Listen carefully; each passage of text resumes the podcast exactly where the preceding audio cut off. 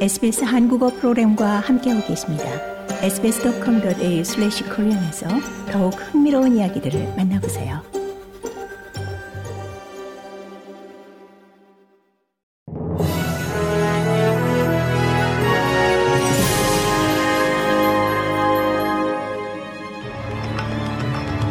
(2024년 1월 24일) 수요일 오전에 SBS 한국어 간추린 주요 뉴스입니다. 호주 기상청이 타운스빌과 에이어 사이에 2등급 사이클론 키릴리가 목요일 밤 또는 금요일 오전에 상륙할 것이라고 예보했습니다. 사이클론이 해안으로 향하면서 위트선데이 제도 및 타운스빌과 세인트 로렌스 사이 연안 지역에서는 시속 120km의 강풍이 예상됩니다.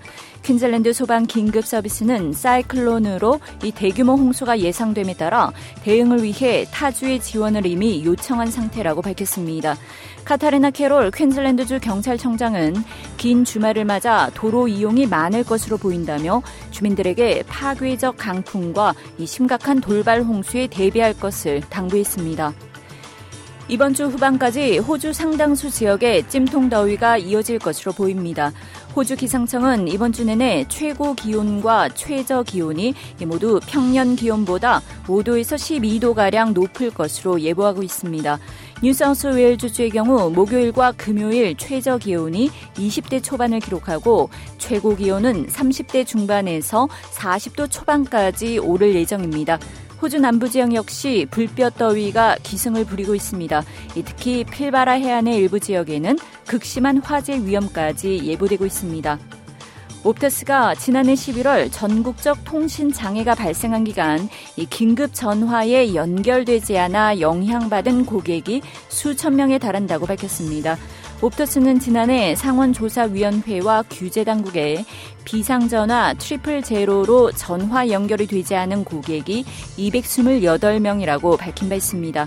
하지만 옵터스 측은 추가 2,468명이 트리플 제로에 전화할 수 없었다고 성명을 통해 밝혔으며 이는 초기 보고보다 10배 이상 많은 수치입니다. 옵터스는 검토 절차에서 이 같은 사실이 발견됐다고 설명했습니다. 마이클 벤터 옵터스 CEO 대행은 대규모 통신 장애로부터 배운 모든 교훈에 전체 팀이 대응할 것이라며 사과했습니다. 노동당이 오늘 캔버라에서 긴급 내각 회의를 개최하고 생활비 압박 해소를 위한 새로운 조치들에 대해 논의할 예정입니다. 오늘 회의에서는 2024년 주력할 경제 어젠다에도 초점이 맞춰질 예정입니다. 시드니 주민들은 높은 생활비에 대해 고려해야 할 많은 사항이 있다고 지적합니다. 한 여성은 더 많은 일자리 기회가 제공돼야 한다고 지적했습니다. 다른 여성은 적정 가격의 주택 공급이 매우 중요한 사안이라고 말했으며 또 다른 여성은 슈퍼마켓들의 가격 부풀리기를 문제로 제기했습니다. 이스라엘이 하마스에 붙잡힌 인질 모두를 석방하는 조건으로 두 달 동안 전쟁을 멈추는 휴전안을 제시했다는 보도가 잇따르고 있습니다.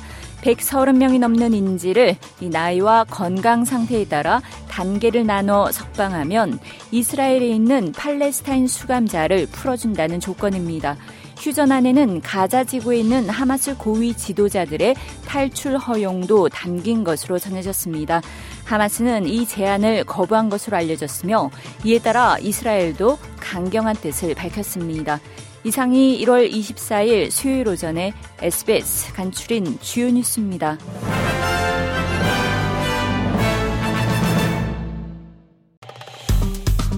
좋아요, 공유, 댓글, SBS 한국어 프로그램의 페이스북을 팔로우해 주세요.